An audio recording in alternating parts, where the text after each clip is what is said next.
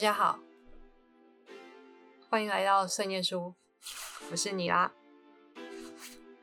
恭喜你熬到最后。好，Anyway，哎，这一次最后一集要来分享一下我在看歌剧魅影的时候想到的一些问题，还有自己整理出来的一些心得或答案。在看的过程当中，其实最常、最常在思考的一件事情是：为什么克里斯汀没有办法离开 Eric？但除了先前讲到的，就是克里斯汀知道他如果自己跑掉的话，会有很可怕的事情发生。除了这个恐惧让他动不了之外，是不是还有一些其他的理由？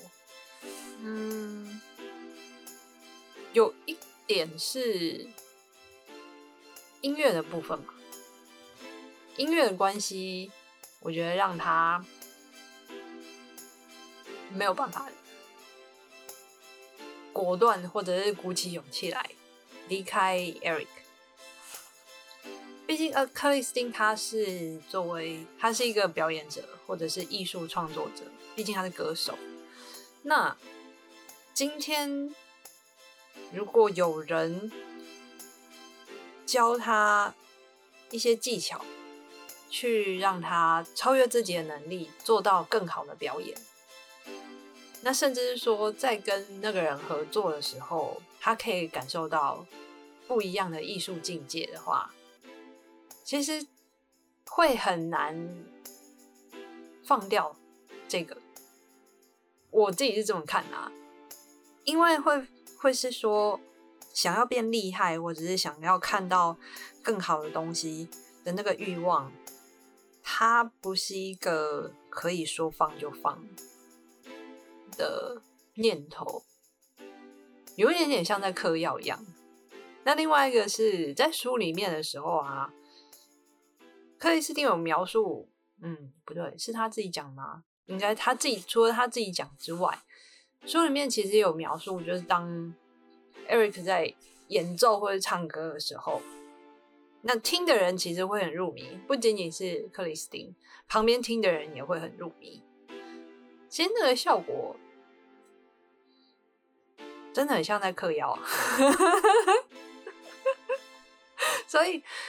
从这个角度来看的话，我自己是觉得说，克里斯对于这个欲望是一种无法自拔的状态，所以就算 Eric 很可怕，他也觉得没有办法离开他。也许是不想要再回到平庸的那个自己，也许是害怕听不到。那样子厉害的音乐，可能吧，这是一点。然后另外一点是，他其实不讨厌 Eric，只是有时候他暴走的那个情绪跟行为，然后还有另外一个就是后来看到他的外表。撇开这两个因素的话，嗯，他。应该摸得到，他应该理解得到，只要不要踩到他的，不要踩到 Eric 的雷，Eric 就会非常的照顾他，非常的尊重他，而且保持一定的距离，甚至克里斯汀要干嘛，Eric 就会干嘛，几乎啦，几乎啦。所以有时候我在想，如果今天 Eric 他有普通人的外表的话，就是好好的一张脸，就算只是一个非常平庸的。人长得外表不是很出色的人，克里斯汀搞不好会抛下直觉，他搞不好就会放掉直觉，然后就说：“嗯，没关系，我要跟 Eric 在一起。”搞不好啊。那第三个当然就是后期，呃，Eric 开始歇斯歇斯底里的时候，嗯，他的那些作为跟表现。让克里斯汀感到很害怕。那另外一个就是说，他知道会有很可怕的事情发生，所以他跑不掉。就算他想跑，大概也提不起那个勇气吧。嗯，所以在中后段的时候，我觉得是那个恐惧感让他变得无能为力。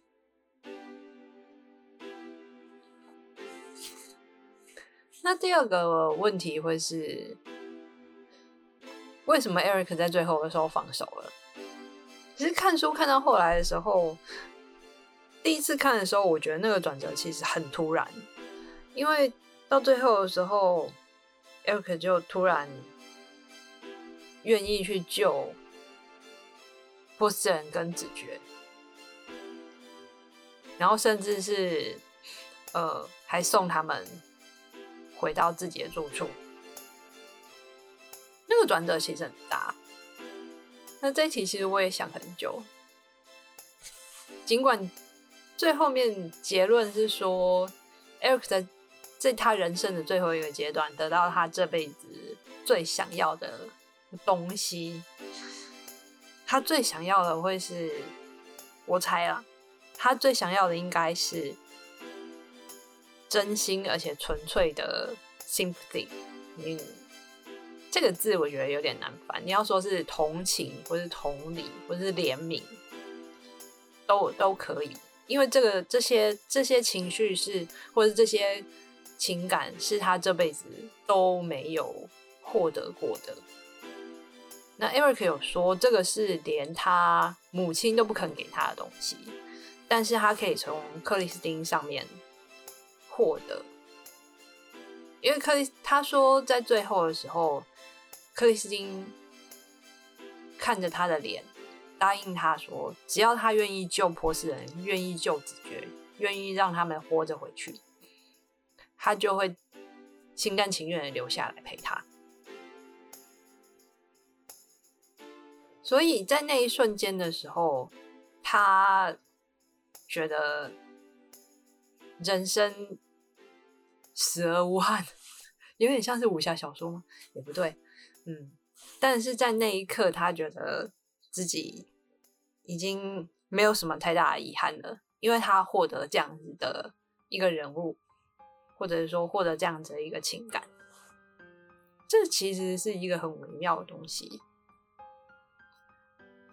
嗯，我觉得在武侠小说里面好像有看过类似的，但我一时间想不起来。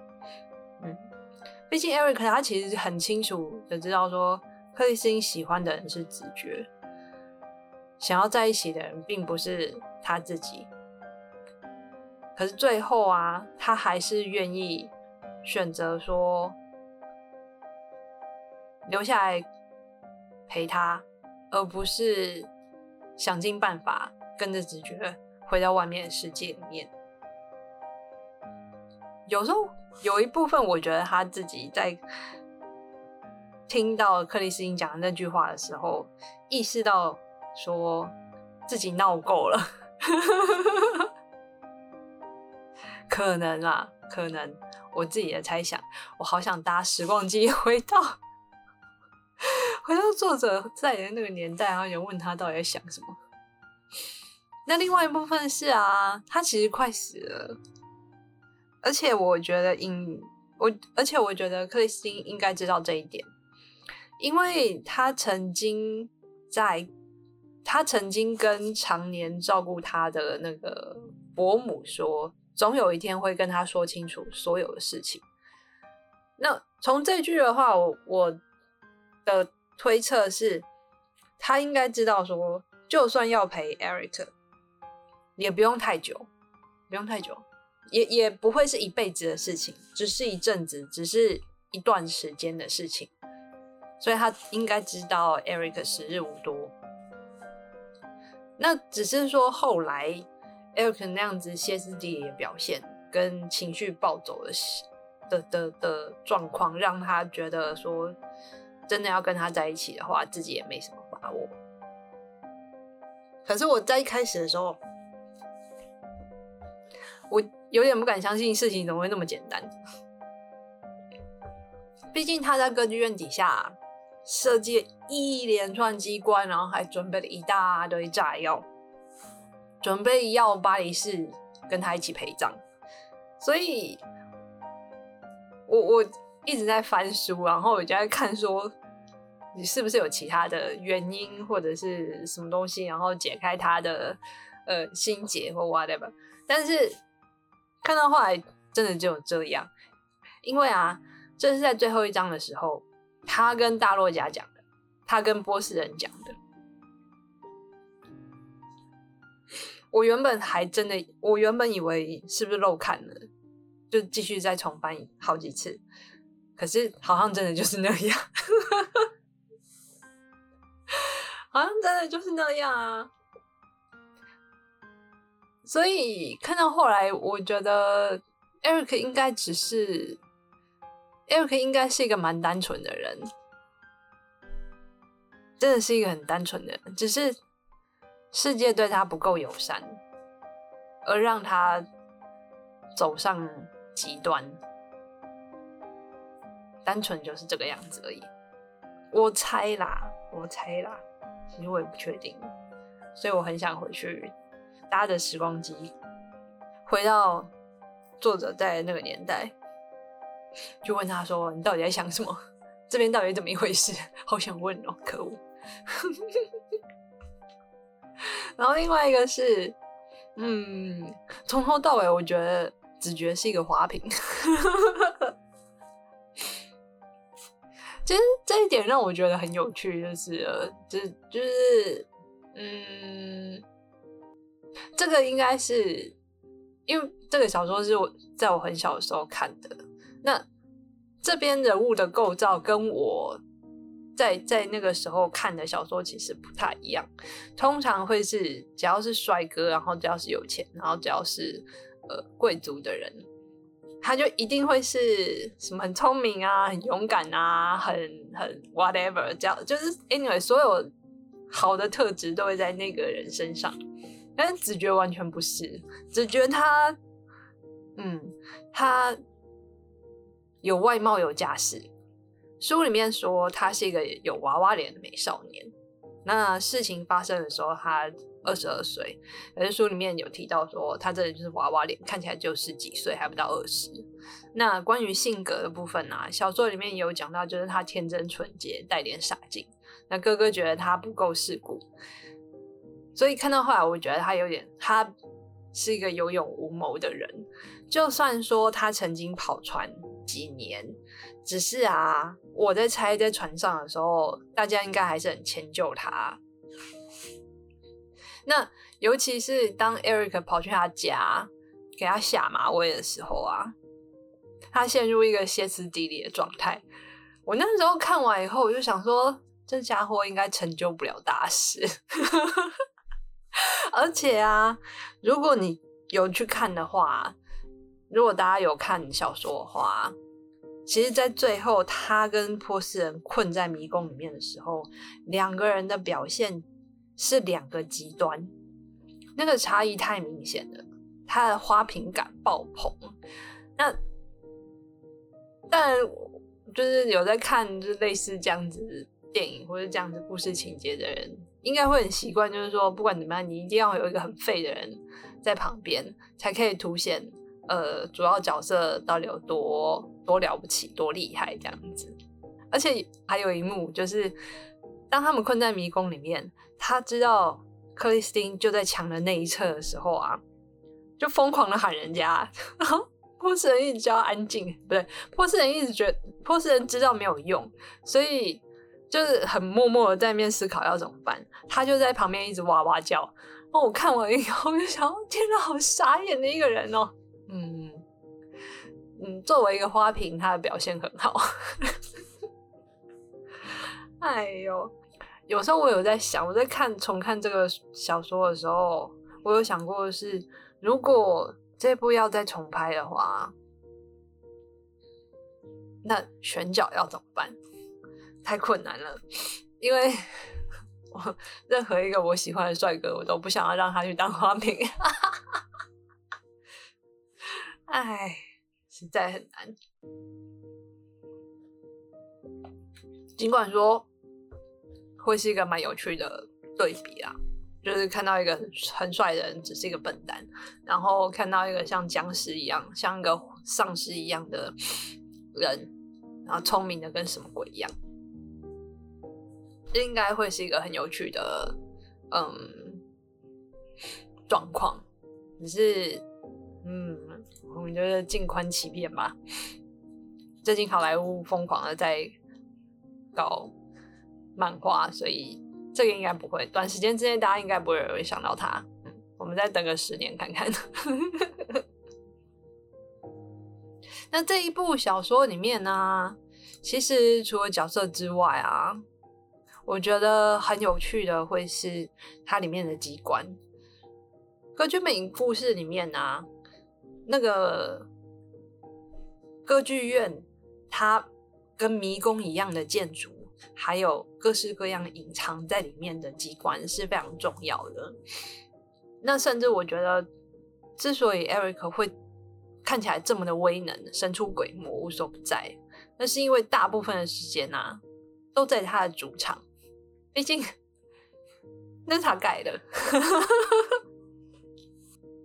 故事里面提到，Eric 受到两个国家政府的重用。由此可见，他的建筑的才能还有他的创意，真的是不是一般人可以想象的。那真的就是超乎常人，只是不幸的都用在很有趣的地方。那歌剧院里面，因为场部的需要，所以会需要各式各样的机关啊，或者是隐藏装放东西用的空间。那这些设计其实对于 Eric 来说，其实根本不是问题。那至于歌剧院下面地下那个广大的空间，我想对于他，对于一个设计者来讲，他应该很难不手痒。我甚至有时候觉得那是职业病。那除了歌剧院的本体之外啊，我觉得另外很精彩的是那个湖滨小居小屋，就是。Eric 住的那个地方旁边的那个湖泊，还有呃吉星式的描述。湖滨小居旁边的那个湖泊啊，里面设计的那个机关，我觉得，因为它有结合音乐，那有一点点类似希腊神话里面那个 Siren 海妖的那个角色，因为他是利用歌声迷惑搭着小。搭着小船试图越过湖泊的人，他们听到歌声的时候，因为那个歌声从水里面传出来嘛，所以他们会探出船外面，然后把身体靠近水面。那个时候就会有机关把他们拉到水里面去。波斯人第一次到湖滨小居的时候，就因为这个机关差一点点死掉。那子爵哥哥啊，菲利普夏尼伯爵。其实就是死在这个机关上面。至于畸形式这个东西，根据小说里面的描述，它是六面镜子组成的一个房间，周围呢有加温系统。房间里面呢，除了一棵铁树，还有一个邦家绳套之外，什么都没有。被关进去的人啊。不太可能找得到逃出来的方法。那最后他是会被高温还有镜像的那些幻觉的逼疯，那后来就会是呃疯了以后就感觉就没有就活不下去，想要求死。那原著里面说到，之所以用铁树，因为啊，他要承接受困者在崩溃的时候的各种举动。但我觉得单纯只是给对方拿绳套自杀用了，因为如果是真的树啊，那有可能会体重太重，然后导致树断掉，然后受困者还死不了，那其实更痛苦。但在一开始，呃，这个故事里面，第一第一个受害者拿便当的那个机械组组长，就是死在这边，因为他根本逃不掉。那刚刚讲到了方家神套，方家神套是书里面提到，Eric 在印度里面学到了绞杀手法，在苏丹的时候，为了娱乐贵族，Eric 带着绳套跟死刑犯扮演的那些战士嘛，有点类似 gladiator 的那种竞技吧，我不确定。Anyway，反正。就是 Eric 带着绳套跟呃死刑犯扮演的那些人到格斗场一样的地方，那这些死刑犯有可能在当时他就跟那些人说：“你只要赢了 Eric，你就有机会活命。”那大家当然会无所不用其极的去攻击他嘛，因为 Eric 手上只有一个绳套而已。所以他们一出手的时候，自以为占上风的时候，Eric 只要抛出绳套套在他们脖子上面，一拉马上就没了。Eric 因为真的非常是擅长运用这个东西，所以啊，当波斯人带着直觉进到黑漆麻屋的迷宫的时候，他其实有先给直觉一把枪，而且耳提面命提醒他。你一定要放在脸颊旁边，举高。为什么这样子呢？因为呢，一旦脖子被套住，你挣扎的话，那个绑架绳套只会越套越紧，那你最后就是被勒死。可是如果当你套住的时候，其实有卡住手背或手腕，就还有机会去挣脱那个绳套，那增加你活下来的几率。所以我看到那一段的时候，我想说：“我靠，这实在是太了不起了！” 小时候看到的时候，觉得超不可思议的。嗯，所以在重看的时候，我就会想说：如果有特务机关去招募 Eric 的话，他一定是王牌，因为他会的技能太多了。那跟他为敌的话，简直就是找死啊！哎，是可以拍成连续剧了。我想，那另外一个想到的是被美化的 Eric，主要这个的话是跟后期，跟就是如同我一开始有提到小时候看过的那个电影片段，那再来就是呃微博的音乐剧，那甚至是说，嗯，两千零零三还零六年重拍的那个歌剧魅影。就这几个，那从这些的版本里面呢，歌剧魅影本身的外貌，它其实被美化很多。然后印象中，我看的那个版本，那是说 Eric 缺鼻子，然后后面的话，像像韦伯就是只是戴一个面具而已。这几个版本的 Eric 跟原著其实差非常多，甚至美化超多。书里面呢，其实克里斯汀有描述说 Eric 的外貌是什么。他说他的手是又湿又嶙峋的骷髅手，那他的脸、他的头部是风干好几百年的骷髅头。那另外是没有嘴唇的牙齿。他用这些描述形容他看到的 Eric，所以从这个描述来看啊，不管是哪一个版本啊，都美化了他的外形。那后来根据我去查 Wiki 的资料啊，一九二五年环球影业它有出一个电影版，那那个电影版是被公认目前为止最接近原著的。外形设计，那我后来有去找剧照来看，我觉得还是有差一点点。那当然，确实如 Wiki 讲的，目前为止最贴近原著的，它确实相对于其他版本跟原著有比较接近，可是我觉得还是不够。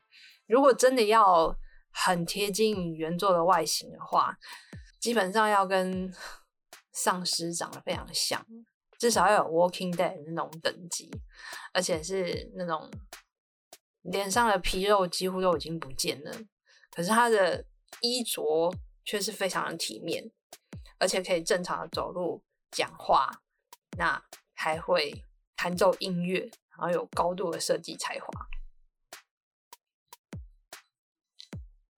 另外是，我还想讲一下写作方式。写作方式吗？嗯，anyway，我也不确定怎么分类。总之，嗯，以作者来讲，我觉得这部小说是他发挥专长的作品吧。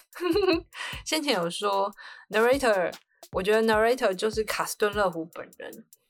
那在谢子里面提到，就是在开场。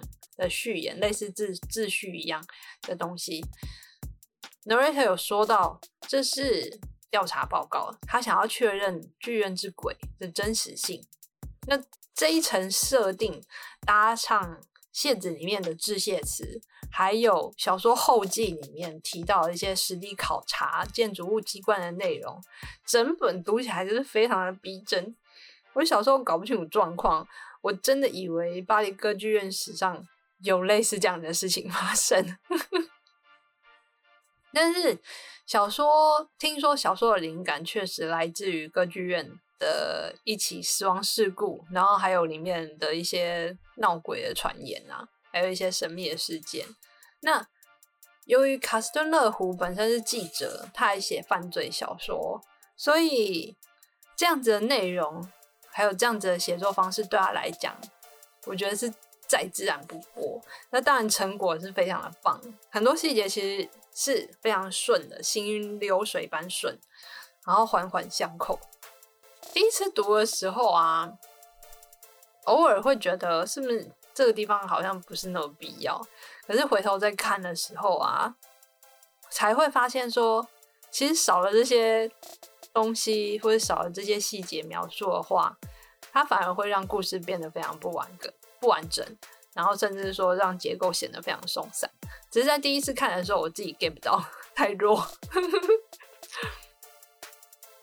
比如说，像我先前提到，我很受不了那个小两口的优惠，这有个肥。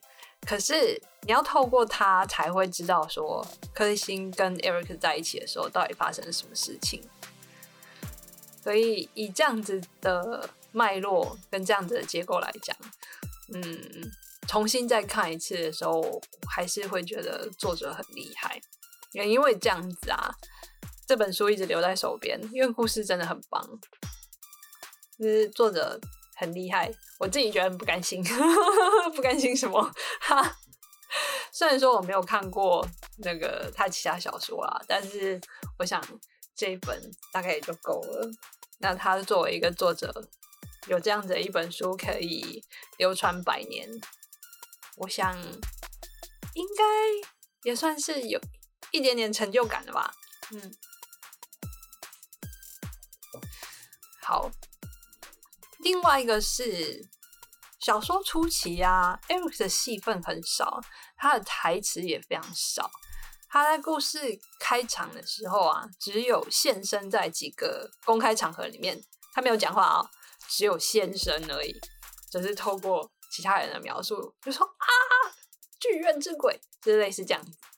那他多半出现在人们的对话里面。那另外一个是他很像克里斯汀的跟踪狂。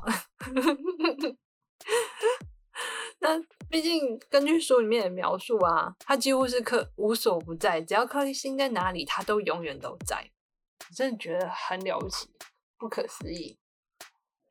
一直到中后段的时候，Eric 本人才有比较多的戏份，还有讲话的地方，甚至直接现身在那个波士人家里面。以这样子的安排啊，让我想到那个二零一四年的《哥吉拉》这部电影。《哥吉拉》这部电影当时看的时候，让我有点不爽。主要是因为哥吉拉本人在最后的时候才出现，其他的时间都出现在大大家的台词里面，或者是只有看到他的尾巴，或者只有看到他的背影。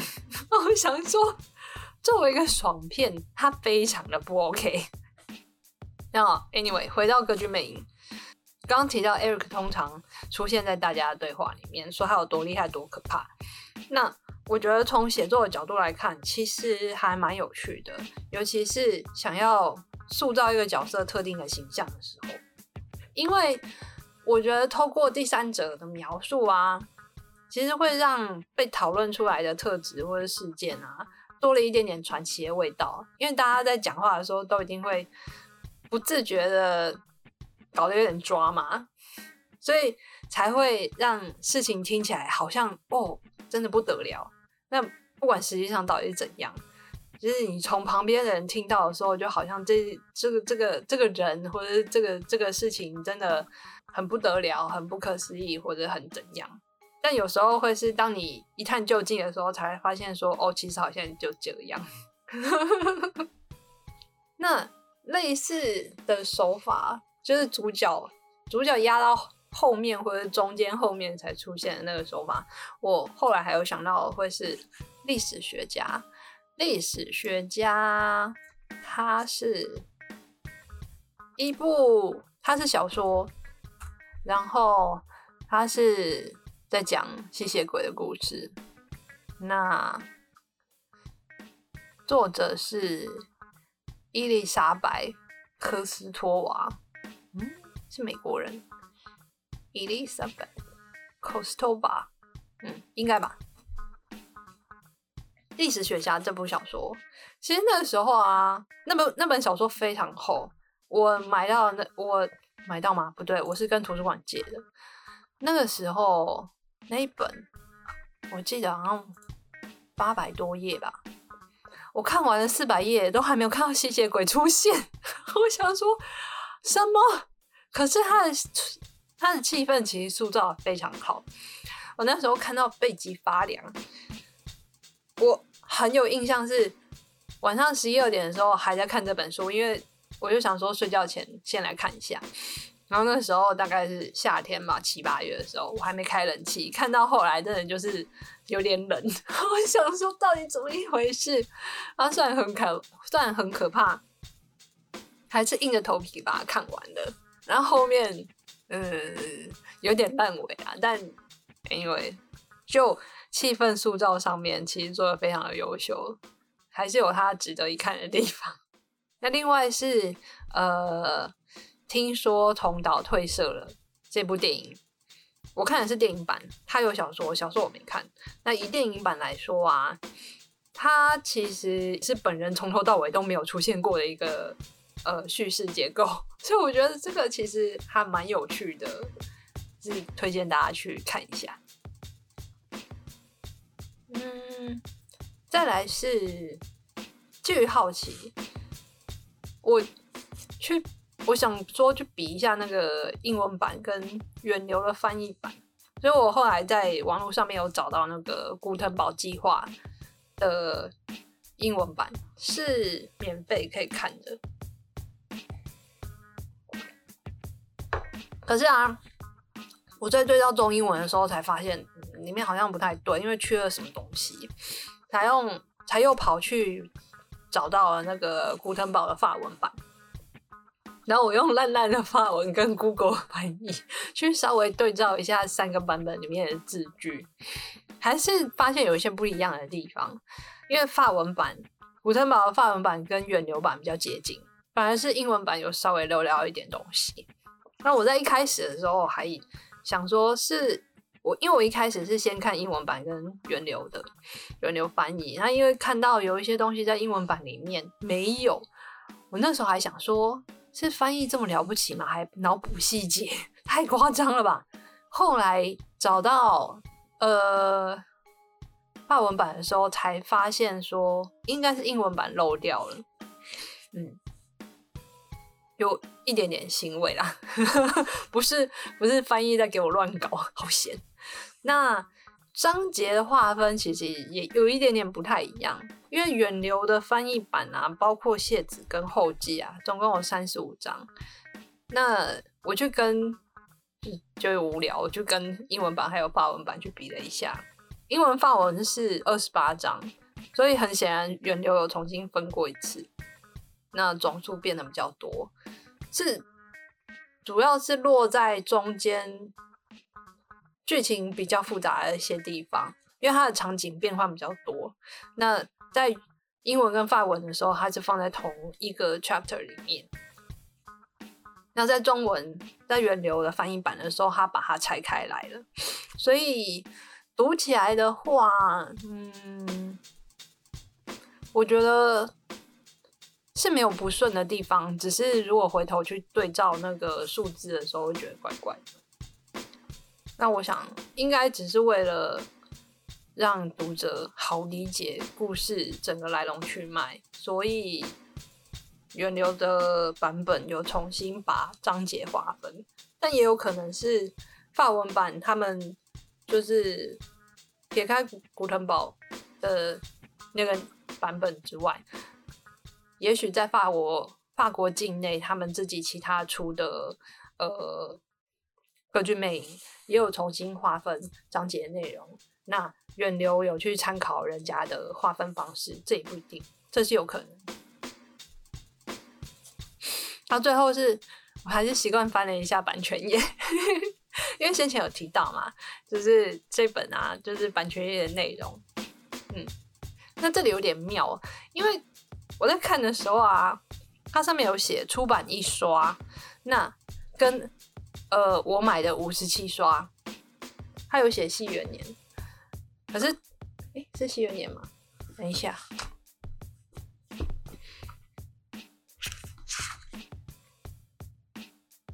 哦，有，他有写西元年，然后民国年也有列出来，但是民国年呢都是民国八十三年二月一号。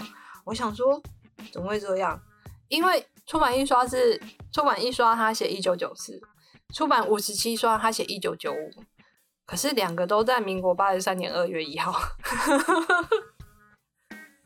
我猜这就是误植了，就 key 错了吧？嗯，应该是八十三跟八十四。只是，anyway，这个这个其实很难避免啊，真的很难避免，所以大家可以不用太纠结它。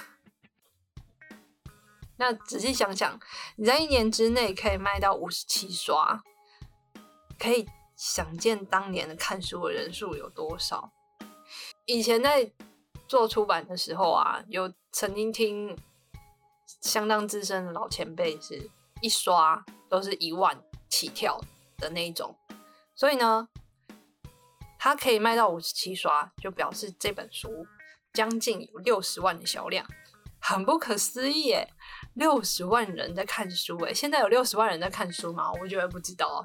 现在这六十万人看书的话，应该只有啥哈利波特吧？但六十万人打电动，我想这是可以想象的。呃，时代不一样。其中可能也是因为它是通俗文学，所以确实比较好卖，因为就很像是连续剧一样，就一直看、一直看、看下去。那有一点点羡慕啊，就是在那样子的时代里面，其实呃很多人都在看书，我我自己是觉得有点梦幻的一个时代。那以现在这个年代来说话，不管哪一本书啊。一刷油卖完就偷笑了。Anyway，呃，希望大家有兴趣的话，还是去找书来看一下，好吗？嗯，而且它现在变得很便宜哦。我很无聊去 Google 了一下，远流其实在二零二零的时候有改版，重新出这一本。它的页面其实它的版面应该有重新设计过，所以它的页数比较少。那文案里面其实有说到是畅销六十万本，所以从这个数字来推的话，应该就是我手边这个五十七刷的版本。现在的定价，现在的定价不到两百块哦，很便宜哦，很便宜吧？你看两百块买一个东西放很久啊不会坏，然后你看的时候它不会有连不会有蓝光去伤害你的眼睛，那你不用贴壳，你不用不用。贴膜你也不用装壳，你掉到地上的时候，你没有网络的时候都可以继续用。嗯，这个东西很棒，只要两百块，推荐推荐去吧。不过我还是有看到一些很有趣的地方。译者的名字啊，源流两二零二零年出的这个版本啊，它的翻译者的名字跟我手上的这本不一样，可是它的简介很像。基本简介都是一九六六年生，福大法文系毕业，美丽佳人的编辑。所以我就在想，除非一直有换笔名，我真心希望只是换笔名而已，不然真的太尴尬了。嗯，好，我们就不要问太多，看书就好了。哦，他的翻译做的很好，对，好，感谢大家听到最后一集的深夜书，希望对你的睡眠有帮助。对我这个深夜深夜书的一开始的利益，就会是说，如果你失眠的话，可以听一下，反正你也没事干啊，对不对？那整理资料跟准备稿子确实弄了很久。某种程度上就是一个没有效率的工作进度。如果我上面有老板的话，我早就被开除了。幸好这不是我的工作。好，啊，那我们这次就到这边喽。非常感谢你们，有机会的话再见喽，拜拜。